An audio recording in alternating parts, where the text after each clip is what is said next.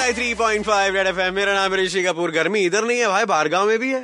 ऋषि कपूर। मैं कल आपको बताया था ना विराट कोहली का एक स्टैचू है मैडम टुसाड में अनवील हुआ है इतना बड़ा मस्त वैक्स म्यूज़ियम है आप सीन इट लेकिन वहाँ पर थोड़ा बाउंड्री रखा है स्टैचू के नज़दीक नहीं जाने का। विराट कोहली का स्टैचू भी थोड़ा गाली देता है। भाई स्टैचू का कान टूट गया एक दिन में।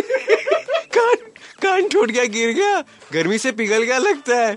बहुत टेंशन में हमारे दिल्ली के सारे जो हमारे दोस्त है, पंजाबी बोले कोई नहीं, उसको बोलना, माचिस की तीरी से थोड़ा पिघला के चिपका दे। कल एक और चीज़ आपको बताई थी रेलवे ने बोला था ना कि 30 किलो का सिर्फ़ बैगेज लाओ, बाकी का बैगेज नहीं लाने का, इतना ही आपको बैगेज अलाउ करेंगे पर सीट पर पर्सन पे।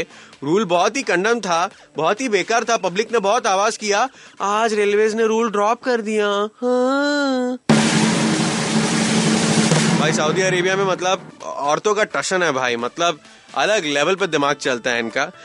व्हाट दे डिड इज़ क्योंकि उनको फ़ैशन शो में ऐसे रैंप वॉक करना अलाउड नहीं है तो उन्होंने क्या किया, उन्होंने जो है ड्रोन्स होते हैं ना ड्रोन्स जैसे हवा में उड़ने वाला छोटा सा ऐसा मिनी सा एक ऐसा हेलीकॉप्टर टाइप होता है, जिससे काफ़ी शूटिंग वगैरह करते हैं, उड़ने वाले शॉट्स वगैरह लेते हैं कैमरा चिपका के। उस पर उन्होंने ड्रेसेस टांगे और वो ड्रोन जो है आगे पीछे जा रहे हैं और फ़ैशन शो करके आ रहे हैं। लोग देख रहे हैं भाई इमेजिन वो महँगे कपड़े अगर आपने खरीद लिए तो टेक्निकली स्पीकिंग आप वाकई पैसा उड़ाओगे ना हवा में? भाई,